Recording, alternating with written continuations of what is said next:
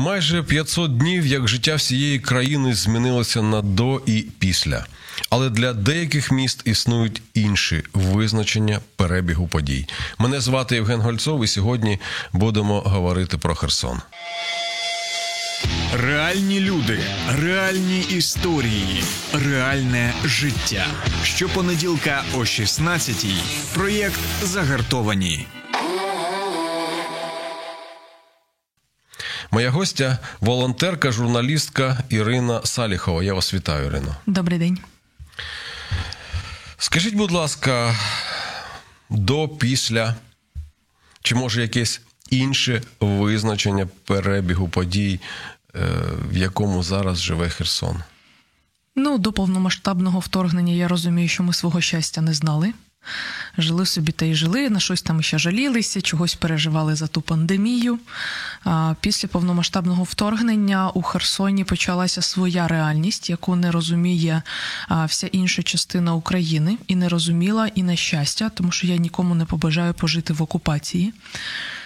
Я взагалі вважаю, що херсонці досить героїчно витримали 9,5 місяців окупації, при цьому зберігши честь і достоинство, тому що були спроби і референдумів багаторазово, і були спроби видачі цих е, російських паспортів примусових і багато багато чого. Херсонці, як ви знаєте, перший час виходили на проукраїнські мітинги, поки їх не почали силовим методом розганяти. І навіть після того, як їх почали розганяти силовим силовим методом херсонці продовжували свою підпільну боротьбу. Тому я вважаю, що мені є чим пишатися власне своїм містом, жителями свого міста. І я дуже рада, що наразі Херсон деокуповано. Сподіваюся, що всі території України найближчим часом також будуть звільнені. Е, я цілком цілком погоджуюсь з вами. Я дійсно вважаю, що це місто героїв не просто, знаєте, як в радянські часи було місто герой, а місто героїв, тобто людей, які там живуть, і які, попри все, незважаючи ні на що, наближали, я би сказав, і звільнення, і перемогу. Скажіть, будь ласка, от якби. Ну так умовно собі уявити, якби Херсон був людиною, як би він чи вона виглядали сьогодні? Е, я думаю, що схожими на мене з усміхненими очима, але без посмішки на вустах, і, мабуть, з купою шрамів на тілі тому що, на жаль, Херсон, окрім окупації, переживає зараз жахливі обстріли. Е, пережив трагедію 6 червня, коли затопило, е, коли рванули греблю і затопило дуже великі території. І що на лівому березі ми до кінця і не будемо знати, поки не звільнимо той лівий берег. І насправді за лівий берег болить набагато сильніше ніж за Херсон, тому що в Херсоні є влада, в Херсоні є волонтери. Туди заходять гуманітарні організації міжнародні і надають допомогу. А на лівому березі дуже часто немає навіть зв'язку, немає інтернету.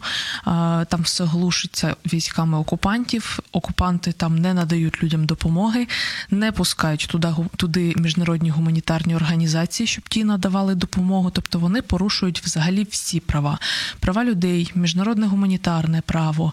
Я вже мовчу про закони і права і порядки, які діють на території України.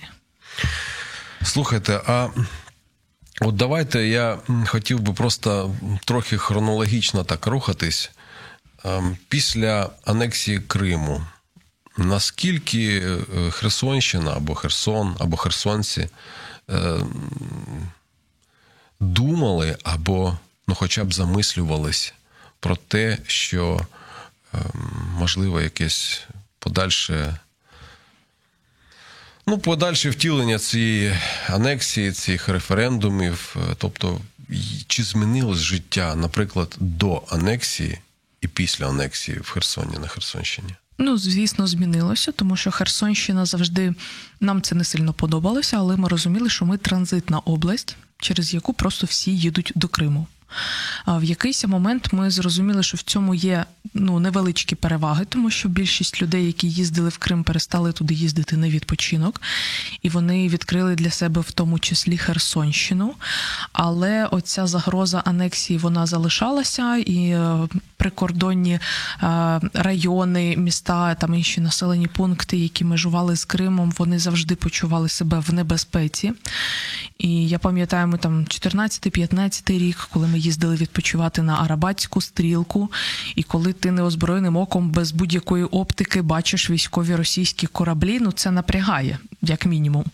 І е, дуже багато друзів, знайомих у Криму. Ми, як жителі Херсонщини, могли просто сісти в автівку 3-4 години і йти на південному березі Криму. Після окупації ми такої розкоші собі не могли дозволити, навіть просто морально. Хоча ну багато років ще був вільний проїзд, тобто можна було спокійно на своєму авто подорожувати. І багато наших друзів у Криму на нас ображалися за нашу принципову позицію, що ми туди перестали їхати, ми перестали вести їм гроші, ми перестали їх підтримувати.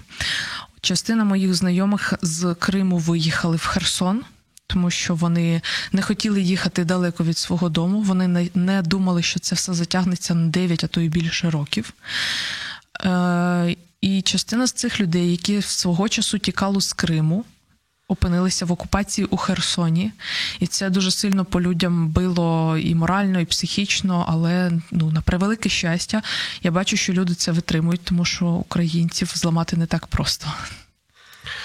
Бачите, це з одного боку, та, це добре, що українців не так просто зламати, але е, тріщини вони є, надлом, надломлення, і вони е, рубцюються, але шрам, шрами залишаються. От як ви сказали про шрами. Я думаю, що ми дійсно ще багато речей е, не, не, не придаємо увагу багатьом речам, тому що ще воно не так болить, як щось інше. Ну, я думаю, що ця наша терпимість, толерантність, вона частково а, призвела до того, що ми маємо, тому що ми довгий час толерували все російське. Ми вірили в те, що ми там братні народи, в те, що ми можемо якось мирно співіснувати, замість того, щоб обробити це все на корню і сказати, що ні, ми з 91-го року ми окрема держава. Знаєте, я коли ходила до школи. Кучма видав е, книжку свою, яка називалася Україна, Україна не Росія. Росія. Да. Да. І мені було так незрозуміло, ну такі очевидні речі. Чого всі так дивуються? Чому взагалі таку банальну фразу треба робити заголовком книжки? Ну мені ж це все само собою зрозуміле. І свого часу, на початку 2000-х, ми переїздили до Московської області на ПМЖ на той момент, як ми вважали. І я жартувала, кажу: їду жити за кордон. І з мене так всі сміялися. А я ну я так трошечки іронізувала, звісно. Але для мене це насправді був за кордон. Ну, це різні держави. Ми пересікаємо кордон, там діють різні закони. І, на жаль, для більшої частини України. Як і для більшої частини Росії, і може для багатьох пострадянських країн цих кордонів не існувало. Вони були чимось умовним. І, можливо, через те я втратила всіх своїх друзів і знайомих, які проживають на території Російської Федерації, тому що частина із них вони і досі не розуміють, що таке закони, що таке демократія, що таке от різні держави. Ну вони кажуть, так яка різниця? Щас, ну там прийде Росія, живи собі в Херсоні під Росією. Що тебе не влаштовує? Ну, бачите, це дійсно, е, я я погоджуюсь знову з вами, тому що е, є люди, які ще е, ну, ментально там. І неважливо, де вони живуть, в якій країні, за яким кордоном, за, е, скажімо, українським кордоном, тобто на території України, або за російським. І мені здається, що зараз. Е, Ну, може, це комусь там не дуже сподобається, але мені здається, що навіть повномасштабне вторгнення багатьох людей зробило не не то, що проукраїнськими, а просто антиросійськими. Ну, тобто, ну, мені здається, що е, нам ще е, треба таки працювати над тим, щоб ми відчували біль, відчували якесь бажання мали змінити нашу країну для її майбутнього. Я це кажу навіть е, для тих, хто зараз знаходиться при владі або має якісь е, можливості і фінансові, і е, владні. Скажіть, будь ласка, от майже 300 тисяч людей. Я, я думаю, це перепис, здається, 13 чи 12 року по Херсону, майже 300. Е, На сьогоднішній день, за вашим, можливо, підрахунком, чи за вашим якось е, е, ну, баченням ситуації, скільки зараз людей там живе? Трошечки спілкувалася з представниками влади в Херсоні, з представниками волонтерського руху в Херсоні. Кажуть, що десь близько 25-30% жителів Херсона залишилося в місті. В області ситуацію, на жаль, не підкажу, не знаю. Але от те, що ви говорите, що не стільки стали всі проукраїнськими, скільки протиросійськими, я вам це можу підтвердити. Перші півроку після виїзду з окупації ми з родиною прожили в Одесі. Ну, Одеса це російськомовне місто а, з імперськими амбіціями, хоча насправді це було портове місто і до приходу Російської імперії туди. І от що ми побачили, що в багатьох містах України люди масово переходять навіть на українську мову. В Одесі ні, як всі говорили російською, так і говорять. Ну, не всі там, можливо, хтось там і попереходив. А вчора я мала нагоду спілкуватися з одеськими підприємцями, і вони мені сказали, що вони там масово попереводили свої сторінки в соцмережах на англійську чи на українську мову, при тому, що вони в побуті продовжують спілкуватися російською, але вони цим вже не пишаються. Угу. Тобто у людей щось щолкнуло в мізках, і це трапилося, на жаль, не в перші дні повномасштабного вторгнення, і не одразу, коли на, на Одесу летіли ракети. Вони до цього прийшли, дозріли тільки зараз. Це те, про що дуже багато років говорили: чи треба примусова українізація, чи, чи має вона бути лагідною. Я думаю, що поступово крапля камінь точить. І от навіть таке російськомовне місто, як Одеса, потрошечку переходить на українську, або, як мінімум, відмовляється від усього російського.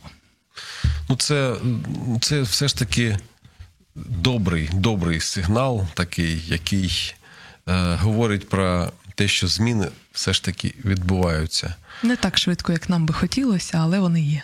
Я згоден з вами. Ви знаєте, хотів би повернутися до нашої, до нашого спілкування і поговорити про готовність до війни. Знов таки, повертаючись про те, що до того, що Херсонщина вона була, ну скажімо так, вона вже мала кордон з Кримом.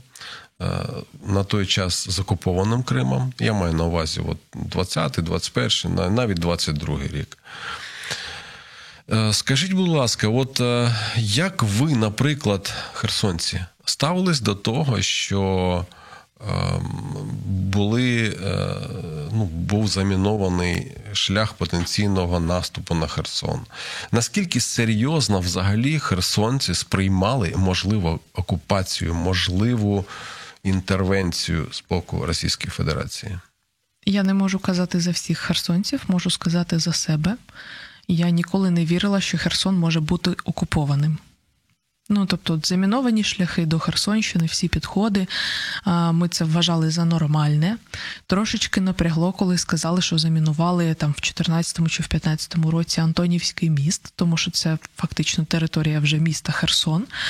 Але ми розуміли необхідність цього. І ми там якось влаштовували собі фотосет, ми там хотіли під мостом пофотографуватися.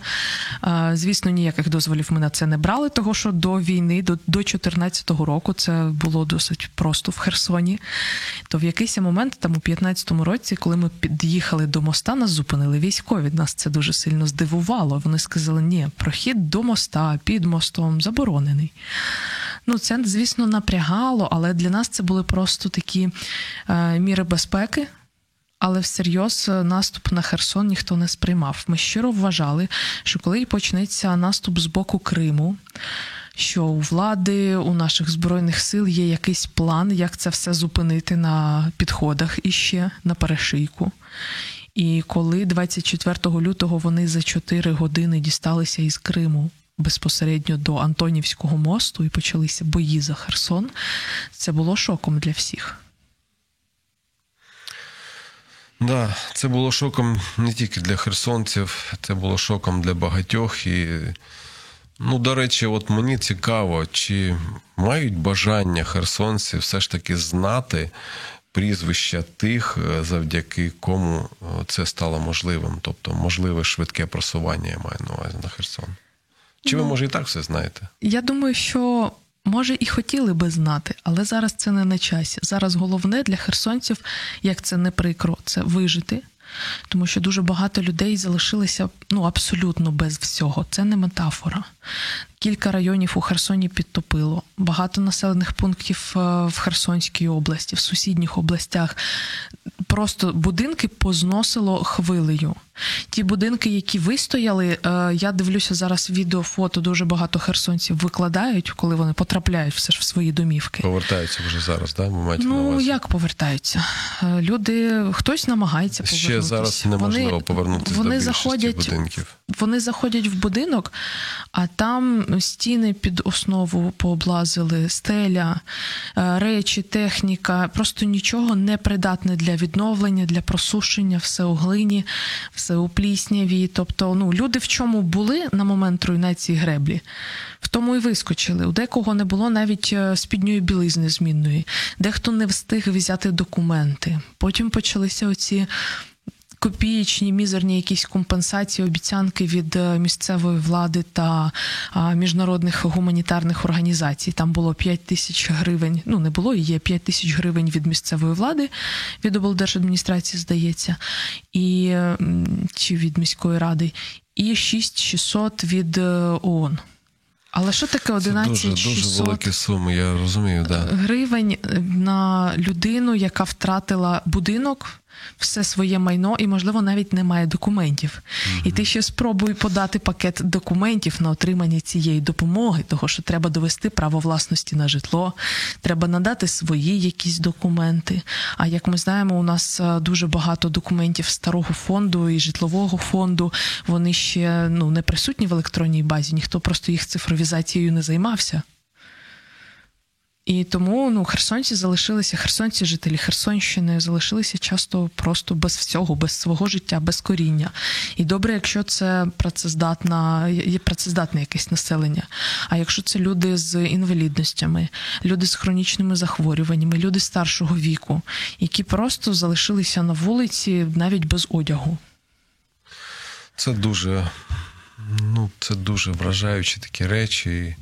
І я думаю, що ніхто з людей не залишається байдужим до цієї ситуації. І багатьох, і багато хто намагається допомогти будь-яким способом, враховуючи свої можливості. І я, до речі, ще хочу повернутися до Каховської, до підриву Каховської плотини, але давайте просто повернемось трошки назад. Е, Я розумію, що можливо вам буде не дуже приємно про це згадувати, але я хотів би поговорити про окупацію, про, про те, що ви робили в цей час. Я за вами слідкував. Е, В гарному, ну, в доброму смислі сенсі цього слова, я знаю, чим ви займались. І я навіть не можу собі уявити, наскільки це було небезпечно. От давайте, почалась окупація. ем, Вона раптово якось ви відчули це, що все змінилось. Чи це- було поступово? Наскільки небезпека наближалася або наблизилася, або вона раптово просто от прийшла і все. Згадайте, от що згадується найперше? Перші 4-5 днів точилися бої за місто. Херсон в окупації опинився 1 березня. Поки точилися бої за місто, ми з чоловіком вже активно почали волонтерити. Ми збирали там гроші якісь у соцмережах, їздили до лікарень, збирали від них заявки. Ваша організація можна її назвати, да? Да, котики патріотики. Котики, патріотики, так. Да. Це, власне, ми з чоловіком спочатку були вдвох. Що ми почали робити? Коли почалися бої за місто, до нас дійшла інформація, що лікарні Херсона просто не готові до такої кількості поранених і до таких поранень, які діставали наші бійці. Тобто їх доставляли до лікарні на той момент до однієї з лікарень, і не було навіть необхідного для їх термінової реанімації чи для якоїсь там операції. Дуже багато людей було з опіками, і не було навіть знеболюючих. Тобто ми бачили, що люди помирають просто від больового шоку. І ми почали збирати гроші в соцмережах, на ці гроші закривати заявки від відділень в такій черзі. Спочатку реанімація, потім опікове, потім хірургія. Там інколи ще й на нейрохірургію вистачало, щоб ці бійці не просто врятувати їм життя, а щоб вони якось могли далі більш-менш нормально жити. 1 березня. А на той момент уже у нас не працював громадський транспорт, тому що місто обстрілювалося е, з лівого берега. І для того, щоб функціонувала якось медична галузь, е, там аптеки відкривалися, щоб лікарі на роботу діставалися. е, Ми з чоловіком і ще там купа волонтерів у Херсоні. Це були власні ініціативи від людей. Розвозили о 6 ранку на роботу лікарів. Потім там з пів на восьмої ми розвозили на роботу фармацевтів. Потім ми їх там ввечері, там ну в обід ввечері забирали з роботи, доставляли цих лікарів-фармацевтів додому. 1 березня е, я ж проживала у Шуменському мікрорайоні, і о 6 ранку я побачила просто, що у нас по проспекту йдуть російські військові. І я розумію, що зараз мене на цьому ж самому проспекті стоять і чекають лікарі, яких я маю вести зараз на роботу. І я починаю їм телефонувати і казати, що, будь ласка, зайдіть куди-небудь у двори, не стійте на проспекті. А вони кажуть: а, так ти нас, якщо не забереш, ми підемо пішки на роботу. Я кажу, який пішки на роботу? Ідуть люди в повній амуніції, військові, а, ну, армія агресора. Покиньте, будь ласка, вулицю, я за вас переживаю. І вони починають їх знімати на відео і скидати мені ці відео у Viber, просто як ідуть озброєні російські військові, а лікарі стоять їх і знімають. Ну ви ж розумієте, що тоді ще ми не знали, що вони робили в Бучі, в Ірпіні. Тоді ще і херсонці не знали, що вони можуть робити. І бачите, отак от знімали. Але ж. Херсон на той момент уже 4-5 днів обстрілювався нещадно. У нас мікрорайон е, Антонівка, е, який межує з Антонівським мостом. Туди залітали вертольоти і просто розстрілювали все, що бачили. Е, Житлові будинки, там прилітало куди не попадя. Тобто вже було дуже багато смертей. І перші 2-3 дні, коли росіяни зайшли у місто, вони стріляли по всьому, що рухалося. Конкретно ті лікарі, на щастя, ніхто не постраждав. Люди дійсно пішли на роботу пішки. Але перші, здається, 2-3 дні було дуже багато жертв на вулицях міста, і росіяни не давали навіть прибирати тіла. У нас у багатьох волонтерів почався просто жах, тому що нам дзвонили, е, телефонували. Ну, мені особисто зателефонувала жінка, яка сказала: по моєму сину стрільнули з танка, і я бачу його тіло розірване навпіл. Допоможіть, будь ласка, прибрати його з вулиці, бо я його бачу з вікна, і я не можу на це дивитись. І не дивитись я не можу також. І потім ми дуже багато і довго шукали мішки, щоб ці тіла якось прибирати. І це було фактично неможливо. На третій день нам тільки дозволили прибирати тіла. Тобто ви офіційно з кимось домовлялись, да? Ну, ми конкретно ні. Я знаю, що там влада якось намагалася домовлятися. Я знаю, що інші волонтери. Тому що у мене за ті два з половиною дні, що ми просто сиділи замкнені в своїй квартирі, перші там два з половиною дні окупації, я розуміла, що у мене накопичилися заявки від лікарень, і в принципі люди активно донатили. Тобто, в мене є гроші, у мене є заявки на їх закриття, а я сиджу вдома і я не можу вийти і не можу нічого А зробити. ліки? Була можливість придбати А, ліки? Перші 2-3 тижні ще вигрібали залишки в аптеках, те, що було в Херсоні. Але люди в паніці згрібали все, що їм було потрібно і не потрібно. На щастя, ті ліки, які були потрібні нам для закриття заявок в лікарнях, люди їх ну це були не таблетовані препарати. Це були якісь там інфузійні, це були якісь там системи і все таке інше, що треба було для ре- реанімації, для опікового відділення. Просто люди це не брали, бо не розуміли його необхідності.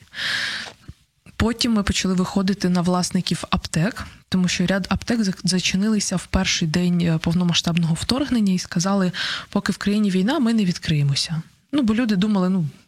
там кілька тижнів, і це все минеться, що неможливо жити в цьому так довго. Ми почали виходити на власників таких аптек і просити, що ну не відкривайтеся, якщо ви боїтеся за своє життя і за своїх працівників. Впустіть нас, продайте нам те, що нам треба. І ми пішли собі далі. Кілька аптек ми так викупили. Е, Одна з аптек нам відмовила, і так сталося, що до них вломилися росіяни, російські військові, вигребли наркоту, порозносили всі вітрини, ну, наркотичні там якісь засоби знеболюючі, там все таке інше. Порозносили вітрини, а те, що вони не викрали і не порозносили, вже роз... було розмородерене, на жаль. Такі явища також були. І мені от хотілося плакати в той момент. Я кажу, тобто ми готові були у вас викупити це все. І в підсумку ліків, які просто могли рятувати життя, їх не стало, і ви їх втратили, і втратили все. Е, Після цього, правда, це стало таким уроком. У нас кілька аптек пішли таки нам на зустріч, вони відкрилися. І ми зрозуміли, що в місті ще криза є з інсуліном, тому що люди, які на цукровому діабеті мають цукровий діабет і постійно залежні від інсуліну, вони його потребували. А жодних поставок в Херсон не було. От з моменту початку війни в Херсон е, і до, до кінця окупації в Херсон не було жодної офіційної поставки медикаментів, крім тих, які волонтери щось там якось своїми силами підвозили. І інсулін це така штука, яка має і зберігатися, і перевозитися в холоді. Спеціальну мову для зберігання, для всього, для перевезення. Да, і ми розуміли, що в Херсоні іще є закриті аптеки, в яких є такий інсулін. І в той же час ми бачимо, що люди вже на стані кризи. Тоді ще не було повідомлень, що хтось помирає без медикаментів, але ми розуміли, що це може настати, і не хотілося би. Ми викупили кілька таких аптек. Ми там щось за три дні викупили інсулінів на 40 тисяч доларів. І ми розвезли їх по трьом лікарням у Херсоні, так щоб вони трошечки географічно були розкидані по місту, щоб люди з е, різних районів могли дістатися туди. Е, Ми це зробили ще з яких міркувань. Е, В цих лікарнях е, були ендокринологи, у яких є доступ до бази інсулінозалежних. І в цій базі інсулінозалежних вони бачать запаси інсуліну, які є іще у людей. І це був березень-квітень. Вони казали, що у когось є запаси там до кінця червня, а у когось запаси скінчилися три тижні тому. Тобто вони могли якось так модерувати, да? кому Да, потрібно вони- найперше. І вони виставили таку чергу е, пріоритетів, кому першому видавати. Причому ми там викупали якісь дитячі інсуліни, які коштували по 6 тисяч. І я от, ну. Я знаю, що є державні програми, які компенсують ці інсуліни, або люди там за програмою доступні ліки їх можуть отримувати безплатно. Але сам факт того, що люди залежні від таких дороговартісних препаратів, ну трошечки напрягає. В якийсь момент нам допомагали волонтери Червоного Христа з Миколаївської області. Вони навіть свою машину, рефрижератор пускали. Вони там десь у донорів брали ці інсуліни, і вони нам доправляли інсуліни. І вони так приїздили до Херсону. Да, вони проїздили через блокпости. Тоді ще був відкритий проїзд через Миколаївську область. Але в якийсь момент російський снайпер прямим попаданням в голову вбив одного з таких водіїв. І взагалі, коли ти виїжджаєш з окупації, ти проїжджав через а, такий собі тунель з розстріляних цивільних машин, в яких, звісно, ніхто не прибирав тіла. Ну, це жахлива історія насправді. І я не уявляю, як люди живуть в окупації зараз там 8-9 років, що вони переживають, як взагалі їм вдається а, залишки якогось здорового глузду втримувати в собі і все ще чекати, що Україна поверне свої території. Тому що я знаю, що дуже багато людей на окупованих територіях, навіть там на Донеччині, там і ще десь, вони дійсно досі чекають звільнення. Так, я погоджуюсь з вами, що є такі, є. Ви знаєте, от ми ви розповідаєте мені ці речі про Херсон. Ми ж не дуже багато про це, про це знаємо. Я думаю, що ми ще багато дізнаємось, і може деякі речі вони просто зараз свідомо я якось не не виносяться в медійний простір. Я, я не знаю. Я навіть пам'ятаю ту історію, коли журналістам заборонили е, в, перш, в перший день визволення висвітлювати саме визволення за е, те, що Збройні сили зайшли, зайшли до Херсону. І це також для мене було незрозуміло, тому що це були справжні щирі емоції людей, які просто плакали від щастя, вони раділи від щастя. І ем, ну, мені здається, що дійсно багато речей просто зараз ще ми не знаємо. Я, я навіть не знаю, це гарно це, чи, чи це погано. От якщо так скажемо. Я, до речі, скажу, що ви за це ви отримали нагороду від президента. Вам від мене це особисто. Ну я пишаюсь е, тим, що я зараз вам можу особисто сказати дякую за те, що ви, ви от таку справу робили. Ви пам'ятаєте, ем, що для вас стало таким вже чітким, зрозумілим сигналом того, що вам потрібно виїжджати з окупації будь-яким шляхом? Да, ми зібрали команду з волонтерів, і якийсь момент нас було 42 людини у команді. І в перший же день ми домовилися про те, хто буде торгувати лицем в соцмережах, звітувати про це все. І люди сказали, що ні, ми з міркувань безпеки ми не хочемо ніде світитися, щоб там не було видно наших імен, щоб не було видно наші обличчя, не було видно взагалі, де ми і що ми робимо. І тому, власне, е, обличчям організації була весь цей час і я. Тобто, я так ви кажете, ви домовилися, а я розумію, що ні до чого ви не домовились, і тому вам залишилась тільки ця по, по, по честь, як сказати, да? Ну, честь або, або, не честь. Або не честь, навпаки. або навпаки, небезпека. Е, Завдяки своїй медійності е, у мене були ну, у мене досить широке коло знайомств, ви знаєте про це. І на мене вийшли працівники наших спецслужб, які мені сказали: значить, так, будеш слухати наші інструкції. І мене Я ще вибачаюсь, про це можна говорити в прямому ефірі? Я думаю, що можна. Ну, Я добре, думаю, що вони підтримують е, так не тільки мене, а і інших волонтерів, які зараз допомагають нашим землякам. І вони мене інструктували на предмет того, як, е, по-перше, що мені не можна жити в Ну, Тоді вдома. давайте без, деталей, без таких Ні, ми прямо інстру- подробиць, знаєте. Ми прямо інструкцію писали далі з українською волонтерською службою а, щодо того, як е, що не можна жити в своїх домівках чи у домівках родичів і друзів, де тебе будуть розшукувати, як пересуватися по окупованому місту, тому що російські військові всюди на вулицях, і ти постійно під прицілом.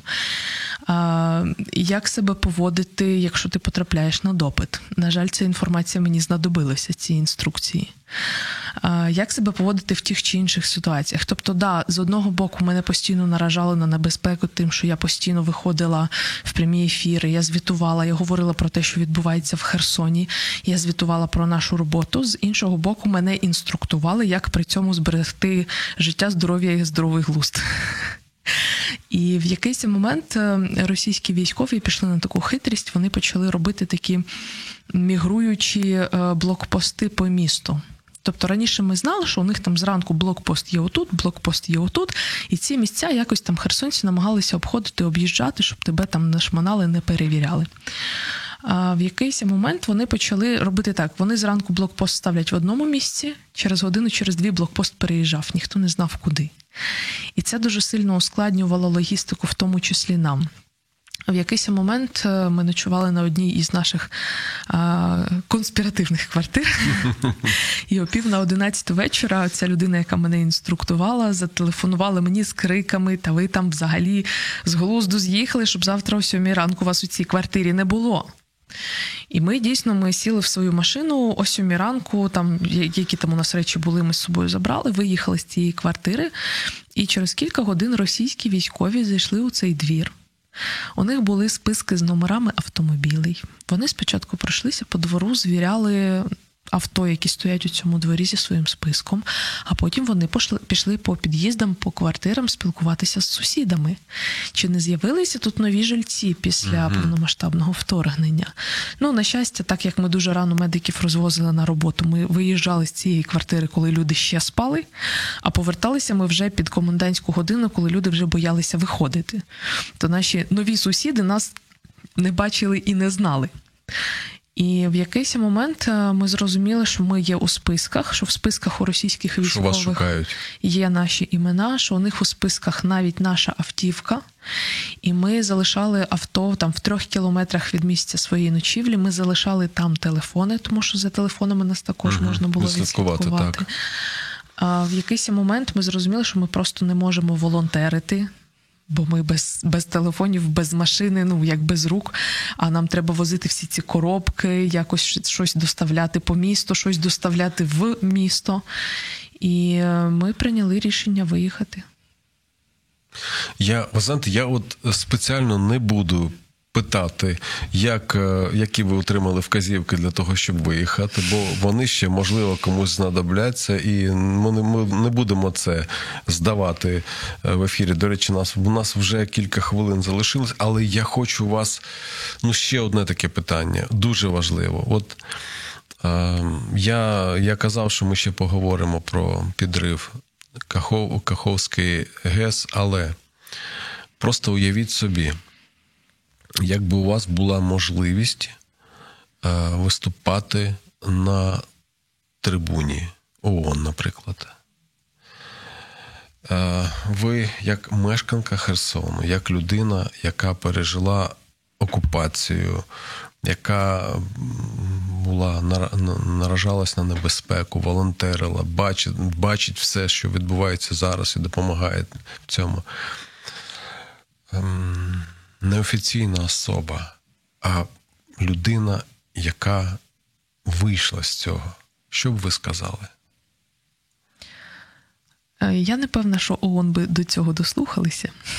Але от ви, ви б підбирали якісь дипломатичні вислови, якісь. е, я думаю, що я би безперечно підбирала якісь дипломатичні вислови і підбирала би, зважувала би все, що я кажу, тому що насправді ті емоції і той біль, який ми переживаємо, не завжди ти донесеш свою думку правильно, коли ти про неї кричиш. Інколи краще емоції відвести на другий план і намагатися закликати до чогось логічного, до раціонального, закликати до якихось спільних цінностей міжнародних прав, якихось стандартів гуманності і всього іншого. Тому що це мова, яку вони розуміють.